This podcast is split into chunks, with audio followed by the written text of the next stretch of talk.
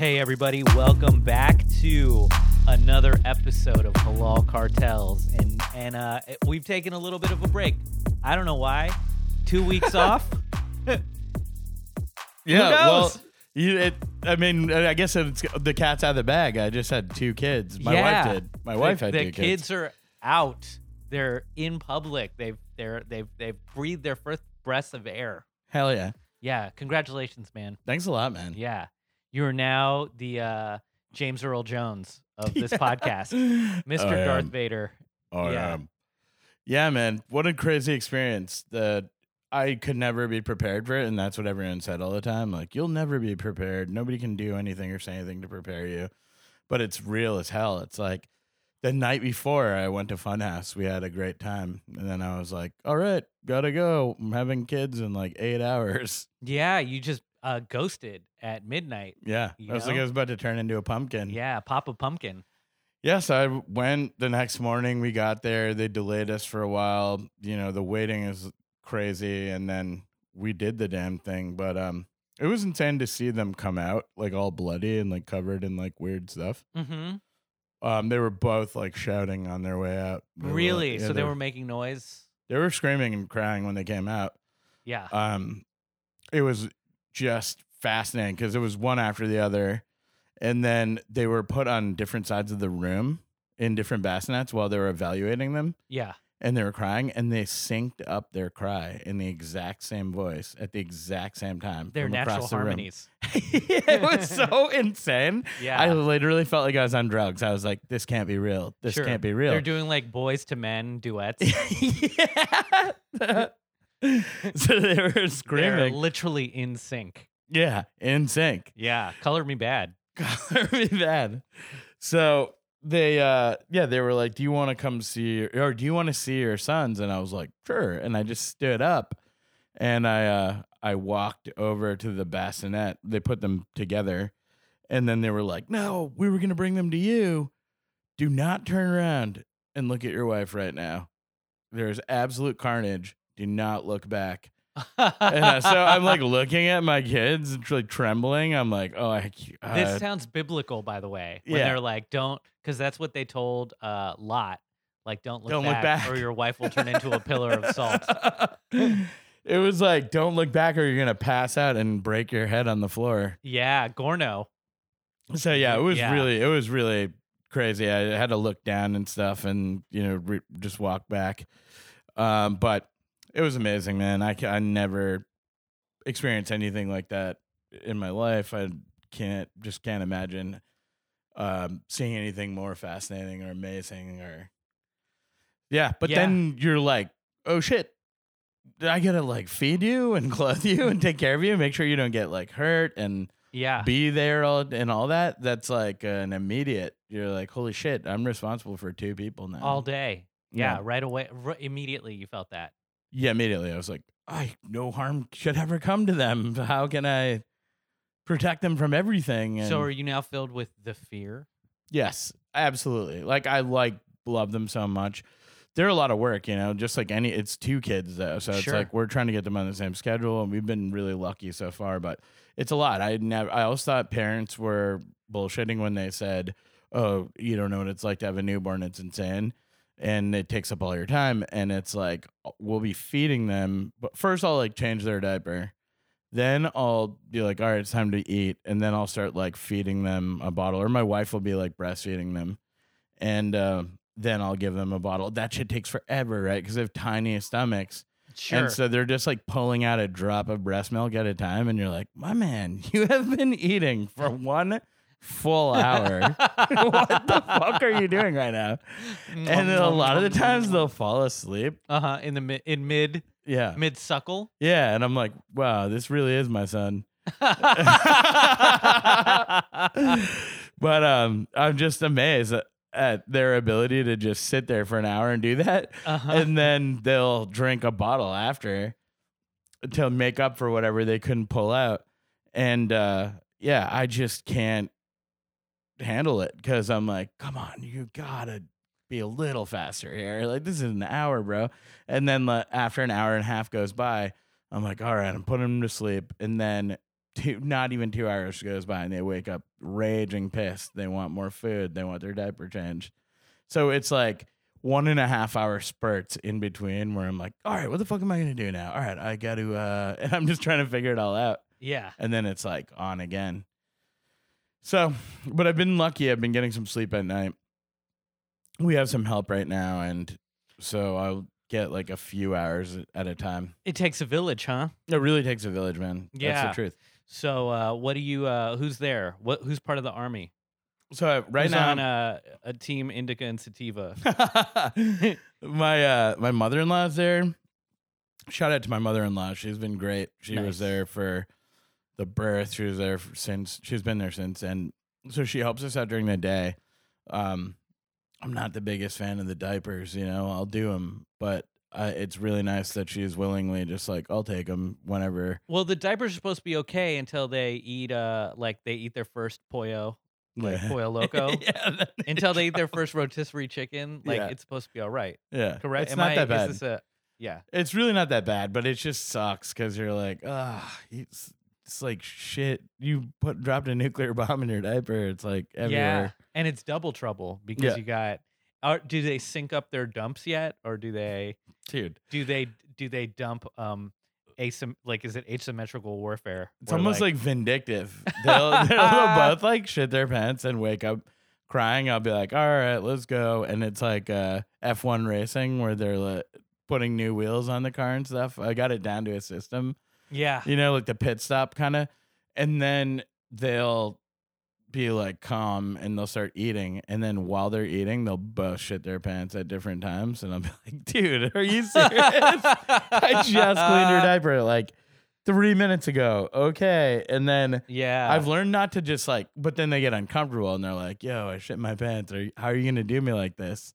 So I'm like, all right, let's go. And then I like change their diaper again and then like blow it up minutes later. And you all didn't think about doing like a free, like a free poop thing, right? Where they can just walk around and put. Well, they can't walk but you know how some people oh do my that. god. like a free bleed, Yeah, but for poop? yeah. Uh no, Yeah, man, just, that would uh, be a disaster. Throw down some Dexter like plastic all over the all over the floors, like it's gonna be a kill room. like American Psycho. yeah, I just have tarps down. Um, no, they uh that would be horrible, but also yeah, it's just it's just a thing I gotta do, you know, change these diapers. It's fine though. yeah. So she's been volunteering to do a lot of it, which is really helpful. And then um yeah, we have a night nanny coming at night who's really, really seasoned. She was like Grizzled. kind of in a way she's she's just to the point Yeah. and um but she's you know looked after all these celebrity babies and um Hell yeah. yeah so Does she, she, tells give us you the ce- celebrities' names? some of them yeah like some of them are musicians and uh, She's like, I took care of all of 311's first babies. that's so funny um yeah it, she definitely she was the nanny for the arcade fire all of for the one- Arcade no no Fire. um i th- maybe i don't know which one of them as a kid or maybe they both do but uh yeah she was the their nanny and she would travel around and stuff so she's like used to like posh shit and i'm like yo like this is really i'm not a posh guy but i'll just pay your rate because she's oh, they call her the baby whisperer like she knows shit man she breaks them, breaks these young Mustangs. she gets them uh, in a, on a good schedule. She gets them. She has a whole routine and everything she does with them. So like over the course of however many weeks, she gets them to like sleep through the night, and that is the only way that I will be able to live a life again. yeah, yeah. So I'm like, fuck it, it's an investment, you know. But it's nice to talk to her, and Where's she from? uh, she's from Trinidad, but Oh. she's lived in New York for like 30 years or something. You know what? I hope uh, you're paying her extra to make sure that they speak with the Trinidadian accent. I'm like, you got to have two Russell Peters babies to grow up and become like world traveling performers. I show her Chet Hanks clips. I'm like. I'm like, Adrian, you remember White Boy Summer? Uh, Yeah. let's do that. Adrien Brody clips? Yeah, I'm like, Dude, uh, oh god, what if you had two uh like Indian kids who dressed up like the Island Boy boys. I would lose my mind. I jokingly, I jokingly ma- made that joke a few weeks ago, and people started hitting me up like, "How are the Island Boys?" And I'm like, "Please don't say that." Is there was a clip of those guys, and it, they were like, "We're not from Indiana." Who say that? Like, we're from the island. Yeah. What? Like, what i- which island? Like Dave Chappelle and Half Becky's like Jamaica, man, yeah. down by the beach. Mm. oh man, but yeah, it's like a love I've never um ever felt in my life, and yeah, it's definitely worried all the time. Like, is anything like dangerous in this room? Fuck, I don't want anything to happen to my kids. And then an obsession now with getting things done. I'm like climbing out of that two weeks postpartum thing where people report that they begin to like acknowledge their hands and legs again. Yeah, it's like you come out of a coma almost. yeah. Because you do everything instinctively when these kids are born. You're just like, all right, I just have to do this now. Like I never really changed diapers before. I got to change a diaper now. What the fuck? How do I do this? Oh, this is how you do it. Yeah. Yeah. That's all I'm doing for like 24 hours now. Yeah. You're, Yeah. what do you want? Doo doo duty. yeah. I just, you know, dipe dipes all day long. Uh yeah, man, because you know, we don't have the villages raising the kids anymore. You got to do it all by yourself. Luckily, you got like a like um your mother-in-law and you've got one uh some help from a nanny. I was just thinking I read this anecdote about uh Crazy Horse and there was this thing called um milk kinship that uh some Native American peoples were into and I can't remember where I saw it but um Crazy Horse, the the anecdote is that he was um, breastfed by all the women in his tribe, right? So like, yeah, he's got a mom, but then every other uh, elder woman in the tribe is was like his, you know, his aunt, you know, or uh, like a godmother almost. And then all of the older men were called like grandpa, right, grandfather. So uh, it really created this um, this uh, revolutionary kinship because Mhm. it's like you know he's he can't you can't sell out or disrespect any other member of your tribe because all of the women fed you and and gave you life and sustenance so like a radical departure from like the individuality we have today and like our idea of the nuclear family Right. Yeah, and that's but that makes sense, right? How are you gonna sell out and like fuck over your actual people you consider family? yeah I mean, people will still do it, certainly, but yeah i we've seen succession right. but, but uh, yeah yeah, with with Crazy Horse, that sounds like a lot. There's different tribes all over the world who do that. They have wet nurses for kids if their mom can't produce enough milk or whatever it is, and that's before the advent of formula. You know, so it's like, how do would people survive? This is just childbirth is very Darwinian and very So this is a, wild thing. Um, looking, I'm looking up the history of milk. They have a uh, an exhibit about it at the uh, New York Historical Society right now. But milk, uh, so back in the day, you know, women like not everybody was like horny to drink milk all the time, like we are now. Like Right. we're all milk gods. We can't get enough of it. But um, you would uh, so like moms would would breastfeed and their kids would have milk, and then out, outside of that, if you didn't live on a farm, you couldn't really get fresh milk. So it was like you had to be on a farm with the cows, or you would get it from your mom. But women, uh, during the Industrial Revolution, the women started going to work. So if they're going to work, then they don't have the ability to breastfeed their kids. So now they need to get milk from cows brought to the cities because there's this dense population of women who can't bre- who can't breastfeed because they're like at the Triangle Shirtwaist Factory right, where the fires are happening. right. Or today, the equivalent of today's Amazon factory warehouse in Kentucky. in Yeah. Kentucky. And uh, so the only women that could have um, wet nurses, uh, or like rich women didn't want to breastfeed either. So then they would hire like poor women to be their wet nurses. Uh, and everyone else had to get this milk from uh, the farms outside of New York. But on its way from the farm to the city, there's a million things that could go wrong because like the, the container could be um, not sterile, so you'd get like bacteria in there, and the milk would go rancid, or uh, refrigeration wasn't proper, so like all that fresh milk would would curdle on its way to the city. But these guys uh, who were like the milk transporters, they still had to make their nut, So they're like, all right, well, I guess we're gonna cut this with chalk. We're gonna like put some uh, white paint in here. We're gonna fucking sweeten it with some sugar. We're gonna basically lace it with whatever the fentanyl of the day was. So mad people in the city would die from drinking adulterated milk up until like the 1910s. oh my god! Milk was like the most dangerous thing you could drink in the city. And people were still they needed it. They needed it. Yeah. Wow. So that milk is them- modern day Coke, basically. All them kids. Yeah. Yeah. Liquid liquid Coke.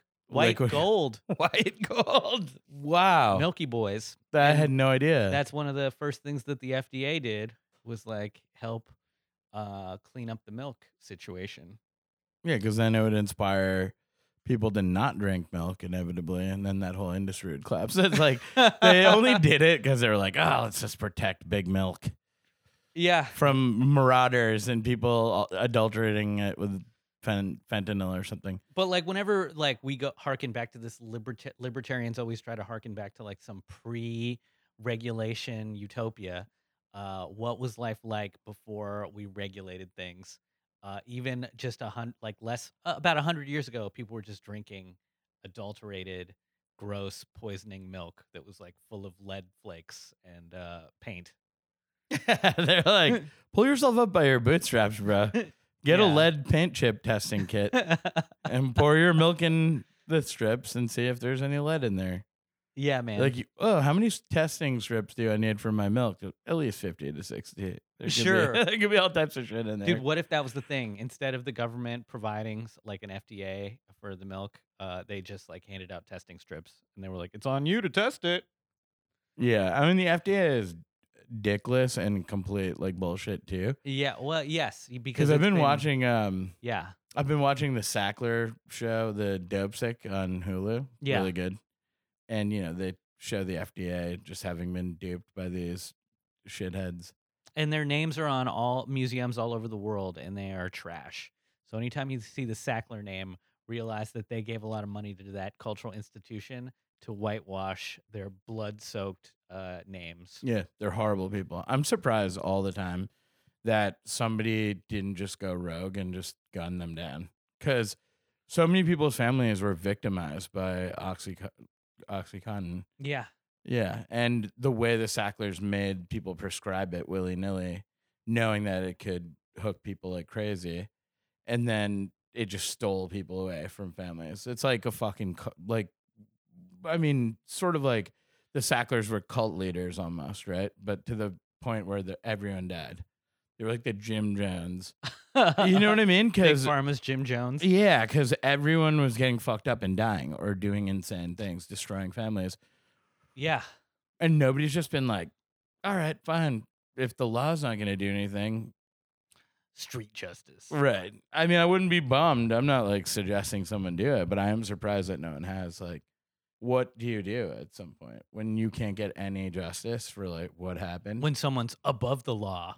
yeah, which is a lot of people in this country. Yeah. I'm surprised that Who's out for justice? Steven Seagal.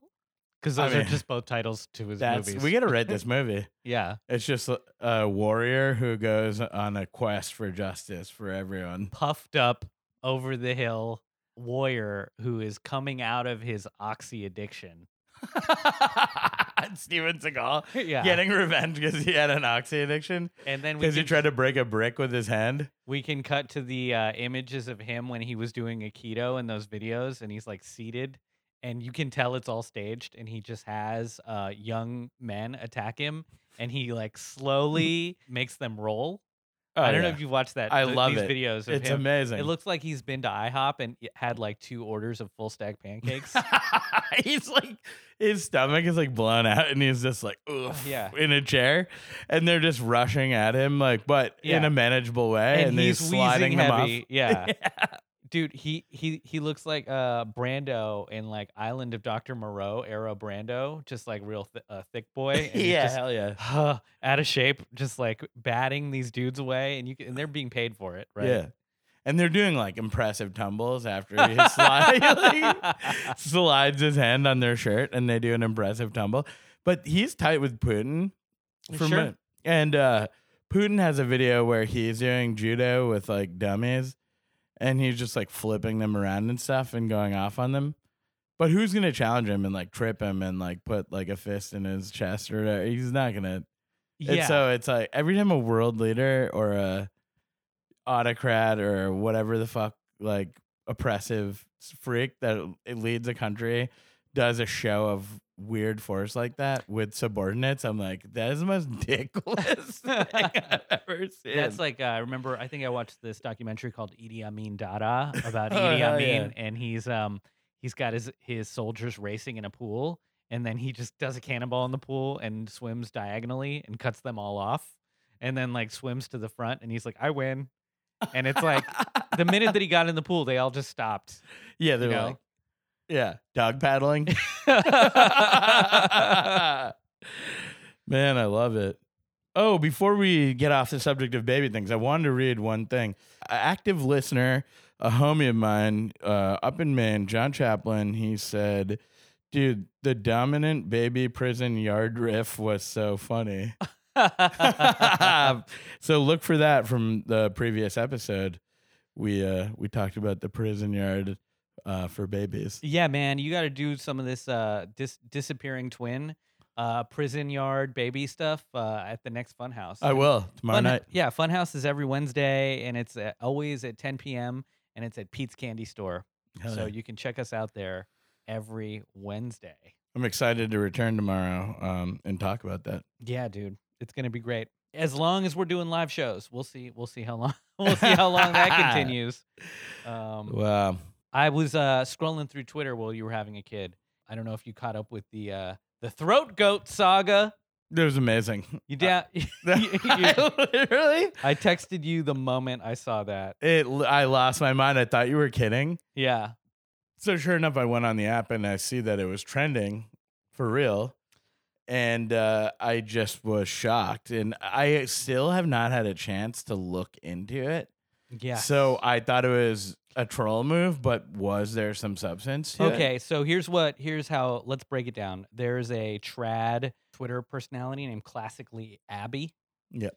And Classically Abby, she posted uh, two images side by side. One of Madonna at 63 looking like a hot like a snack Yes. just on the bed, all thighs, uh, you know, nice little S and M type outfit, and then and and she's like, "This is who would you ra- like? Kind of like who would you rather be at 63, Madonna?" And then next to it was a photo of Nancy Reagan, surrounded by her family at 62, looking frumpy and dowdy, and then the internet went crazy and started posting like hey man, uh, Nancy Reagan was actually a huge uh, blowjob queen um, on the MGM set. Here, here are the receipts, and like you know, there's people who published memoirs and name names and talk about her. And you know, this is not to slut shame. Uh, in fact, in some ways, this is me thinking, wow, she was really cool at one point. Like um, when Harvey Dent in uh, Batman says Dark Knight, he says uh, sometimes a hero lives so long that they become a monster. Right? So, I'm paraphrasing, Yeah. but Nancy Reagan was cool and then became uh, the uh, the monster wife of a snitch, arch conservative, racist Ronald Reagan. Yeah. Who So- died in adult Pampers, like you should have. from Alzheimer's. Yeah. yeah. But, and that's uh, not to say like I love Alzheimer's or something, but I really like it for him. yeah, but it's okay when bad. It's really it's fine when bad things happen to bad. That's who they should happen to. Yeah, And not like the Yeah. fucking nice person who gets it. And it's like, uh, yeah, dude, Madonna is a uh, kind of a role model for uh, just being forever young. Hell yeah. You know, you're only as young as you, you're only as old as you feel, and uh, she's looking great at 63. And um, Nancy is a total hypocrite who sold out her friends who had AIDS, Yep. who were who were like, you know, all these um, whole generation of gay men who died um, from HIV and AIDS when she had the ear of the president and could have helped All those um, people. yeah, speed up some sort of medical treatments. Right. Yeah, that uh, that she was such a horrible person too. She was in charge of so many disgusting initiatives. I feel like the whole throat goat thing is just so hilarious to me now that It's literally the best. It's like true. the only cool thing about her was that she gave relaxing neck on the daily. oh man, I wonder if she stopped when she got with Ronald Reagan. She was like, "That's the old me." Yeah, maybe she sucked the brain cells out of his dick, she sucked his soul out. turned his brain to mush faster. Yeah, maybe that was it. Yeah, and then now uh, what's hilarious is everybody posting pictures of her with different celebrities, and uh, you're like, oh shit, what what's up, Frank Sinatra? What's up, Mr. T? What's up, Alf? Mr. T. Alf. if she sucked Alf off, I'm. That's it for me. yeah, yeah, Yeah. You know, even the, the puppeteers all need some love too. Right, but imagine she was like, "I won't do it to the puppeteer himself. I'm doing it to Elf only." Uh, he had to watch her blow Elf, and he's like, "Come on, it's a puppet." Boo. Amazing, man! I can't believe that's real. I love the internet at times. So that's funny that for a little while you could Google Nancy Reagan's name, search, and then it would autocomplete to throat goat. uh, what a shit legacy too. Yeah. Because it's like she didn't die a throat goat; she was a throat goat, and then died a monster. Yeah. Yeah. Yeah. Well, I hope wherever she's at, uh, she can read a Twitter feed. Right in hell, that's Uh-huh. like broadcast. It's just like, by the way, we wanted to show you this. You're trending on Twitter Yeah. for bad shit.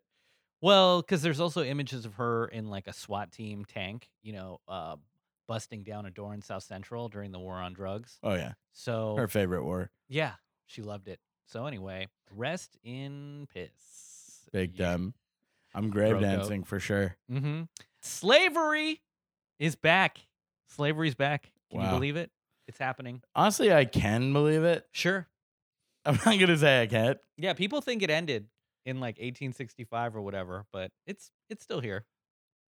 Elaborate. I'm not, there, it exists all over the world. It but exists all over the world, but it also exists here in the United States. Shout outs to Georgia for making for bringing slavery back into the news. So uh, there's this from NBC News. Like two dozen people were indicted in Georgia last month on charges of smuggling Mexican and Central American migrants into the United States and forcing them to live in camps and work on farms in uh, basically in modern day slavery. So they're working on farms like uh, picking onions and I guess technically they're making 20 cents an hour, but come on, man. that's slavery. Yeah. Yeah, they're like, uh, yeah. So it cost you 32 G's to get here from us smuggling you in. So at 20 cents an hour, that's a lifetime of slavery. Mm-hmm. And there's this thing called uh, the H2A visa, which is like a temporary work visa for um, migrant workers to come here and work agricul- agriculturally. Mhm. But these like um, these temporary uh, work visas are there's no way to like enforce worker protection. So like if you're a poor and you live in a in a village and you get one of these H2A visas, they're like, "All right, cool. We're going to send you you can work on this farm." And then once you get to that farm, you're like totally isolated. There's no way that you can complain about the work conditions. Uh, if you try to do anything, you'll immediately get deported.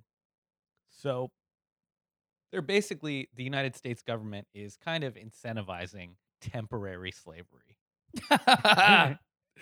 As they do. by importing people who then cannot really advocate for themselves and Yeah. have no recourse if any exploitation occurs.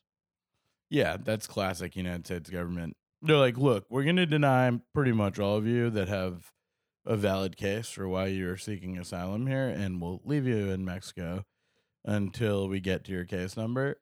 Yeah. And then they're like, but uh, a bunch of you can come through on this visa and be exploited and turned into slaves. Yes. So it's like, so uh, under Biden, still got the kids in cages. Mhm. Still got uh, Haitians at the border getting whipped by um, ICE agents on horseback.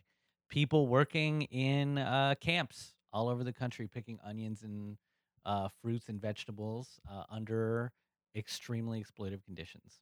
Yeah, Biden administration loves to pass uh, new uh, bills where it's like, no, in parentheses, or not as many, in parentheses, kids in cages. and then they're like, all right, so There's more kids in cages. Like nobody's tracking right now. no, everybody's happy right now. Everybody's excited. So that's like a ray of not a ray of sunshine, but something that I felt like uh, we needed to bring up. Yeah, big time. You can tell we're slightly rusty here because we normally go from topic to topic. But I will say, um, you actually you messaged me about something. Oh, the fucking Hawaii. Dude, I can't we can't go back to Oahu for a halal cartel's vacation now that 70% of the water supply is being has been contaminated by the Red Hill Naval Base. So I don't know if you uh, heard about this news, but it's barely in the press, and um, there was uh, all this jet fuel contaminating the major aquifer on the island of Oahu. Are- You're kidding me. Nah, man. So this is a big deal, right? Because at first the news was framing it as um, military families were put at risk by the contaminated water. Right. But you know that is just the smallest percentage of the people on the island. It's like a hundred thousand people on the island who are affected, uh, and their water supply is being contaminated. I saw some of them on TV Yeah, and they were speaking at, you know, one by one talking about their experience and their kids were getting sick. Their like babies were getting sick and the Navy was covering it up. Yeah. They they denied it for a while, and they're, yeah, they're, they're like, what are you talking about? yeah, they're just like, gaslighting people. like, cool. What? Literally gaslighting. It's like it it's a it's kind of like a water Chernobyl, you know. I mean, it's a big deal, right? It's like a whole island and uh the aquifers are, you know, the that water is life. Dude, And- yeah, big time. And to the Hawaiian people, it's life. Like it's Yeah. a fucking island, man. That's how they subsist. There were no four-legged creatures on that on those islands. Sure, where are they going to get fresh water? Are They're going to have to import water from from where? Where? Yeah. That's a fucking nightmare. I have so much love for that place that it really hurts me to like hear that. Yeah, we've talked about the island on uh, other episodes, but it Yeah. is uh yeah, it's a it's a colonized land that could that uh should have its own sovereign autonomy as a nation, but if not that, at least get sort of the the protections of being uh, part of the United States Right. since it is a state. Um, but it doesn't but it's really being exploited by the by the military bases that are all over it. And they love it because it's a far reach, so they can scramble from there. Yeah, and I was watching some videos. Uh, the Abby Martin put out some videos. She does um the Empire Files, but she really not only brought up that uh, this is happening at the Red Hill military base, but um, we have even a little bit of insight into what's happening because it is a state. But we've got military bases all over the world that are polluting and like poisoning the land around them everywhere, and we never hear about it because those bases aren't on U.S. soil. Right. They're in like Cuba. right. Remember so what's when going on with the, what's going on with the water at Guantanamo Bay? He's gonna get rid of Guantanamo Bay. And He's like, Actually, on second thought, no, no, thank you. yeah, I think we're gonna keep it, dude. There were there's like a there was a like a New York Times puff piece on um on uh what what to do in Guantanamo Bay. You know, are the torture the black site torturers aren't you know that's not all they do all day. They've got to go to the McDonald's on Guantanamo Bay as well, and they've got a movie theater. and There's a bowling alley. After a, There's so much suffering, and then Yeah. the guy's like, "Hey, I'm gonna check out uh, Home Alone. Uh, they're replaying it at the theater. It's Yeah. 325." After a hard day of enhanced interrogation on people that we haven't tried with any crimes. yeah, we've never even given them the day in court yet. yeah, who are going to be stuck here incarcerated in perpetuity. Yeah, Uh, we like to go off and watch The Big Lebowski. yeah. You know, It sucks, man. I have a friend. I have a good friend who was a guard there, and we really have never talked about it. I think he, it was terrible for him. And I mean, did I just say that? Did I just say that? He was in the military, and they had stationed him there. yeah. And um, yeah, I love how I'm like, I hope he's doing all right. Jesus. But uh yeah, he's not like that at all and uh, I just am sh- I that was so long ago that I'm shocked that the place still exists, especially after Obama was like we're going to take down Guantanamo probably not the best thing we did. Yeah. it's like it's still there. No, it's uh, and it's gonna stay there. We're never really gonna give that up. The United States has been horny to take over Cuba for the last 150 years. Whatever feds listen to this podcast are licking their lips right now, per, like envisioning both you and I in Guantanamo. and the best part is there is a very high likelihood that there are feds listening to this Yeah, just because of the history of them, you know, surveilling my family and stuff. I don't, I don't know where it begins and ends. we've never have we talked about that? Before? No, dude, we got to talk about so it. tell me about like uh, so the FBI actually tapped your phone, Yes. and when was this? I was in high school, and um, it- I mean, this should be a whole episode, but I'll I'll just drop this part at least so that people understand. that Dude. Feds was my favorite magazine on the subway. Finally, every dimension of the streets. I don't know if you've ever read Feds magazine. No, I never did. It is uh it's basically just like prison Polaroids uh printed out in magazine format with uh stories of iconic drug kingpins from New York City uh in the pages. Oh so, my like, god, It goes amazing. through like all of the Harlem World dudes and like uh, Alpo and uh Mitch and like all the guys that you that you see in um On like the Netflix documentary, like, yeah, exactly. Yeah. with yeah, yeah. recycled footage and shit. So uh, Feds, it is Feds, like bruh. it's, it's like a prison magazine, but it's but they but they used to have it irregularly um at the stands that you in the kiosks like at 42nd Street. No doubt, really. Yeah. So I can't believe we gotta find somebody. If anyone's listening to this and you have a copy of it, please. you take can a- go- uh, Google Feds Oh. because there's an awesome documentary on it that's also like very homemade. really. Yeah, it's like a- Sometimes it's like those are fan ill art. though. Yeah, it's, it's- like a guy with no teeth, and it's like shot on like a SD camera. Yeah. it's like And he's just them like, interviewing him on the street. He's like, "Yeah, man, I used to be the man." It's always like dudes who are full. You know, they're full of shit. And they're like always like centering themselves like in the world. yeah, They're like, "Man, I used to come up here." I used to be the biggest dealer on the block. Okay, Rick Ross was a little bit bigger than me, but I was like second size. You're like, no, dude, you're just like a random crackhead who remembers that things wrong. But it's nice to see you on this SD documentary. Yeah, man. Here it is. Uh Feds magazine documentary video. Ambrosia for heads. Ambrosia for heads. That's bro. like a hip hop uh It's real, real. Yeah, this is dope. So anyway, uh y'all can watch this documentary, Feds. But I thought of it because the feds Fed, damn. were were tapping your phone. Yeah, so Like you were let me set the scene. It's crazy. So when I was a kid, there was um, paranoia about Muslims for sure.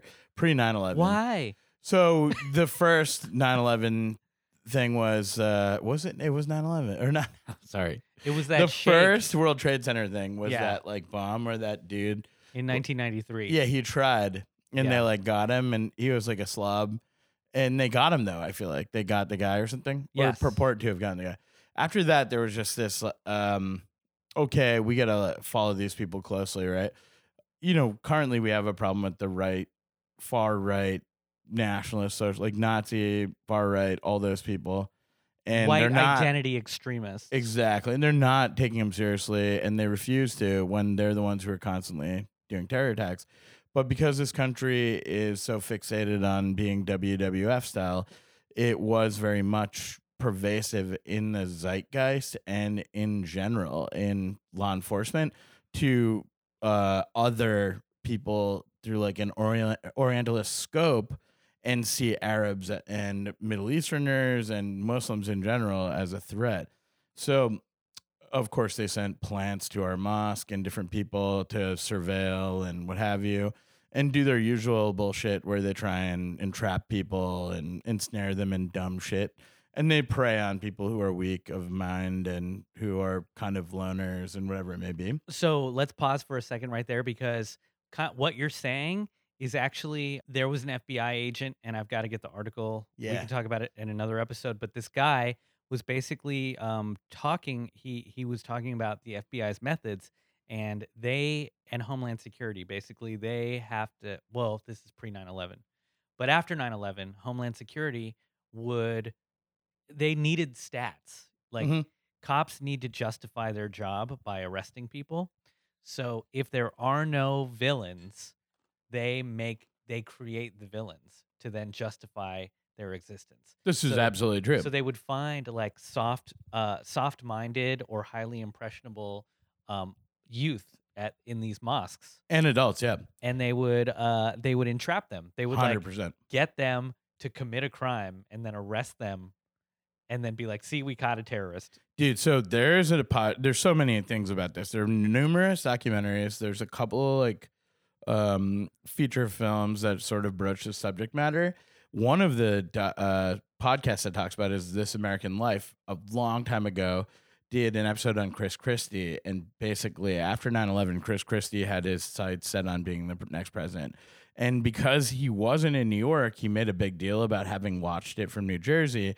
And Chris Christie immediately, as a U.S. attorney, went on the offensive and was in cahoots with the FBI and basically entrapped a non-Muslim Indian guy who was actually demented. I guess he had like dementia, and he got him entrapped in this scheme and sent this fool to prison. And it was all in order to up his stats of look at how many quote unquote terrorists I'm locking away. The episode is really crazy. The guy's name was Hemant Lakhani. Yes. So yeah, check that episode out. This whole thing though was a whole culture back then, right? So my parents would always tell me, don't get involved in talking about anti-government stuff. Don't ever rabble rouse. Don't do anything. Don't say anything bad. Uh, they're listening. I'm certain that they're listening. They're sending people to the mosque. They're trying to shake things up at other communities. They're locking away children, like just teenagers for entrapping them. All this stuff, you know. And uh, don't fuck around. And I was listening to punk. I was getting super into punk music. Of course, I was getting into like crass or not even sure. crass. So you were just singing uh, Dead Kennedy's lyrics. Yeah, out loud exactly. Dead Kennedys. I was like in your- listening your, to best Jello Biafra, like California, yeah, Über Alles, right? And, yeah, I uh, was loving it. And uh, of and- course, and I your was like, the dad's "Are government you is trying shit. to get locked up? Are you trying to get locked up?" Yeah, there were it was so much tension. They didn't want me to look like a punk, act like a punk, go to these shows, any of that stuff. So the long and the short of it is this entire time I'm also chatting up girls and my parents were traditional Muslims, right? And Yeah. so they didn't want me dating. They were trying to keep me away from girls. They didn't want me talking to girls on the phone. And so I had weird to that uh, any any religious order would not want you to talk to women. I know. It's like, how like, do you "What?" make more people uh, to become followers of a faith? Is like, yo, raw dog, Yeah, exactly. as many women as possible. yeah. grow in numbers. yes. So they were always very vigilant. So I was one step ahead of them, and I would find clever ways of being able to talk to girls. And this is all going to a weird place. So Mhm. basically, carrier pigeon. no, no, I would I would go on Instant Messenger on AOL. We Yes. had dial up at the time. This was before broadband internet. Mm-hmm. I would message them and be like, call my phone number in five minutes. I would sign off the computer and then I would call the movie telephone line and listen to the show times until they call waiting cell beeped in, right? And that way my parents would never hear the phone ring and I could talk to them, Yeah. Uh, yeah, while my parents were asleep or whatever. It stopped working all of a sudden.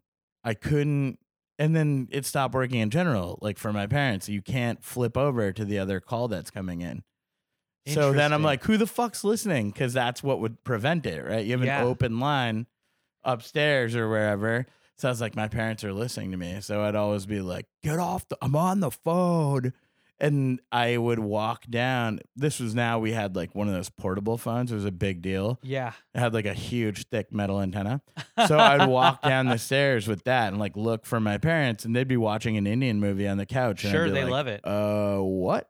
So they're not on the phone. Why can't I flip over or whatever? Well, I began to get paranoid and be like, maybe they're listening. And my parents start getting paranoid about it because they're dealing with all these weird coincidental things. Meanwhile, the FBI is pressuring my dad to relinquish information on one of his clients, and it wasn't even like anything sketchy. It was just like financial shit. Yeah. And um, my dad is representing the guy, and so why the fuck would he give information about him to the FBI? You know what I mean? My dad could lose his license to practice Yes. law. So my dad's like, go fuck yourself. So they keep coming back to the point where my mom and dad called them the cousins as like code. They'd be like, cousins are here, right? And so they would come back every month or every few weeks, whatever. Just another thing, trying to squeeze like shit out of my dad. My dad's like, I'm a lawyer, you fucking idiots. Uh, also, you're literally looking at the wrong guy. This guy is not even religious. He uh, is just like a rich dude, whatever. So, anyways, years go by after that. I come home one day from college. This is pre Patriot Act. And uh, my dad just slaps a letter on the table.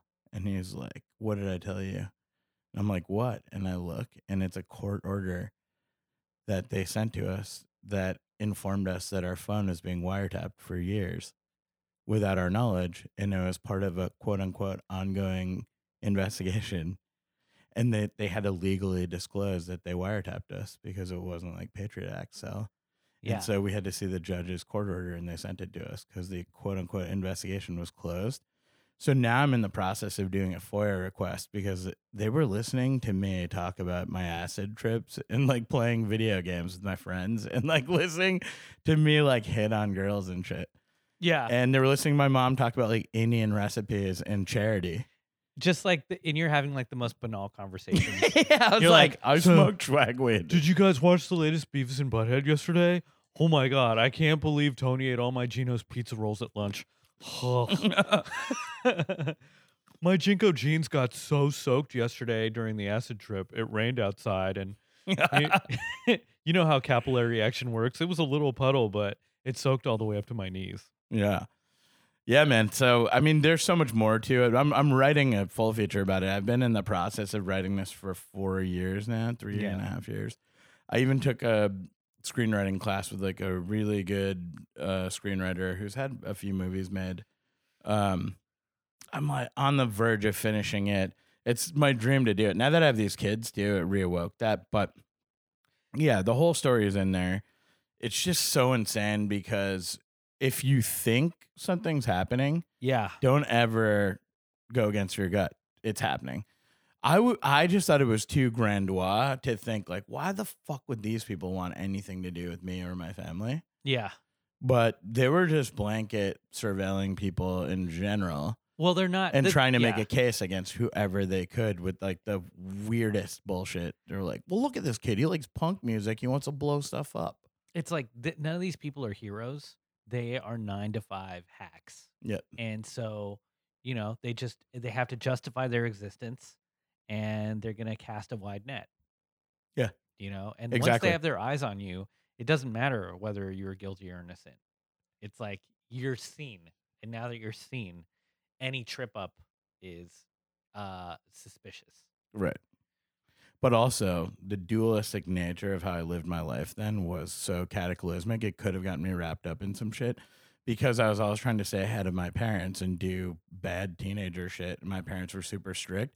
I lived a bit of a double life, you know? Mhm. Nothing criminal or bad or whatever. But, you know, when I listened to Serial Podcast, the original one about Adnan, I don't know if you ever listened to that. a couple episodes.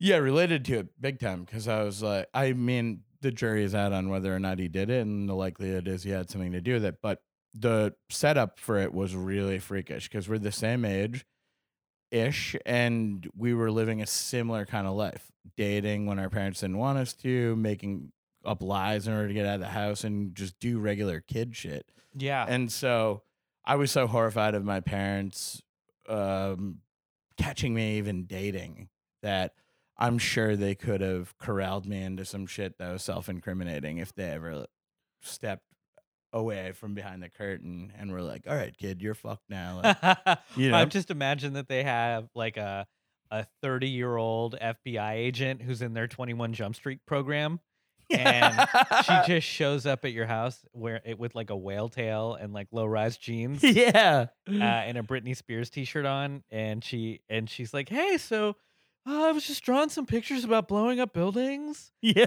Uh, how do you feel about that?" And you're like, they "This is know my weakness is That's pie. cool. Yeah, yeah, yeah. I'm like, goddamn, girl. yeah. Whatever we got to do. Uh, do you think we could just smoke some weed and drive around and maybe like, yeah, listen to Rage Against the Machine and like tell me how angry you are?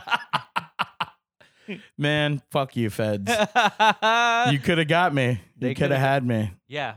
Uh oh. Uh, shout outs to uh the guy's name is Terry uh Albury. Terry Albury um is the topic of a New York Times article called "I Helped Destroy People," Yes. and he was the FBI agent that uh, became so disillusioned with the war on terror that he leaked classified documents and went to prison. Yes.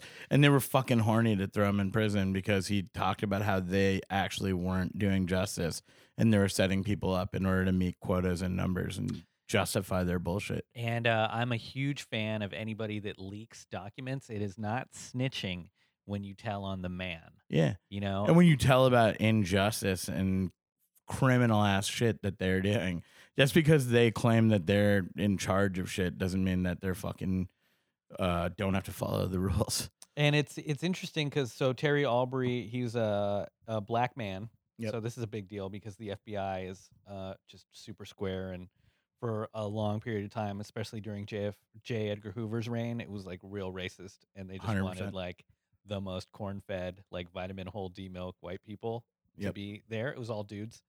So this guy, he uh, Terry Alb- Albury, he um he came from like a radical family in uh, San Francisco Bay Area, and then he got like st- I guess man he got into the FBI because he wanted to like stop sex crimes from happening. That's exactly it. which is, dude. Uh, if you want sex crimes to stop happening, just get rid of the Catholic Church And, Hollywood. and Hollywood. like it's Like, not come it's on. not that serious right like we already it's in plain sight who's actually doing it and it's uh, anybody that makes movies starring children Yeah. so like get rid of ban child actors and you'll get rid of that and uh, get rid of the church and you'll get rid of that um but so he got into it because he thought he was going to stop like uh, sex crimes against kids Mhm. and then 9-11 happened then the incentive moved entirely away from um, child trafficking or sex trafficking to the uh, war on terror Yep. and because he was black uh, he could go into spaces that you know white FBI agents would be mad sus, you know, so he could go to the mosques Yep. and um and the incentive structure was there uh for him to just keep getting deeper and deeper into this uh area of being kind of like a deep cover uh Entrapment guy. yeah, Yeah. yeah. And you know, it, I feel like it is a little bit of like a frog in the water as it you know, it it doesn't boil right away. It heats up a little bit. Yeah. So it's like a slippery slide into like this murky amoral lifestyle once you or job once you once you start. You know, and he finally he broke out of it. He snitched and he ended up paying the price. He's a hero for a blowing whistle. Hundred percent. And he did his time. And um yeah, I commend that guy on that for sure. Cause fuck the feds, yeah. That's right. Yeah, I like whistleblowers. There's another one. Well, Julian Assange.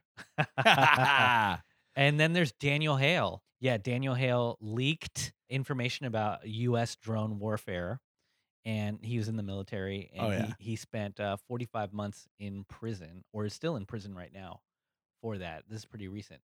But uh, he's a hero for um, basically uh, telling us that the drone programs don't work and like they're just really good at blowing up weddings. yeah. And they just blew up a Syrian family last week. Yeah, and And couple, there's footage of it because they had the camera in their car. Mhm, and that happened in Afghanistan a couple weeks ago. Our drones blew up a bunch of kids. And they denied it. Yeah, under Biden. Yeah. So And then they were like, okay, so we did. Yeah. I love how Uh, they go like, absolutely not. We did not do that. uh, the smaller the body is, the more it- we think it's a suspected terrorist. We really, Yeah, Our machines are just basically picking up anyone under three feet tall. yeah, and we're like, get that one. It's they thought it was a surgical way of waging war, but it Mhm. has collateral damage for sure. And they keep losing track of these fucking people because they're using satellites. And there's like a guy eating Doritos losing track of them. They're like, yeah, no, it's that white car. Yeah, man. And uh, if anything, uh, it would make me. It, it's the fastest way to radicalize people is Sure. to have uh, floating robots just zapping their children Yeah. from uh, a hundred miles away. Kill someone's children and see if they don't fucking want to cri- you fucking suck your dick in a hornet's nest. Yeah. Well, uh, On that note, we're back, baby. yeah. We're hey, back. man. Welcome to Halal Cartels. We love doing this. Uh, we love talking about uh, whistleblowers, the FBI, climate change. Uh, we didn't even talk about the tornadoes, but Yeah. maybe next time. We will. you know, uh, thoughts and prayers going out to everybody in Oahu. And, um, you know, hopefully uh, the Red Hill base gets closed. Yeah, man. Yeah. And um, so congratulations again on your kids. Thanks, bro. Yeah. Yeah. Yeah, we're gonna keep doing this, man. I'm really excited, and we're gonna take this thing to great heights now. I mean, it's fucking at great heights, but I'm I'm loving it, man. I'm really happy to be back. Yeah. You can find me at G A B E P A C 1 on Instagram. And you can find me at S A M E E R M O N on Instagram and Twitter. Yep. And this is Halal Cartels. And now, uh, guiding us out, the smooth, sensual beats of the one and only Sarin Patel. Brown privilege. privilege.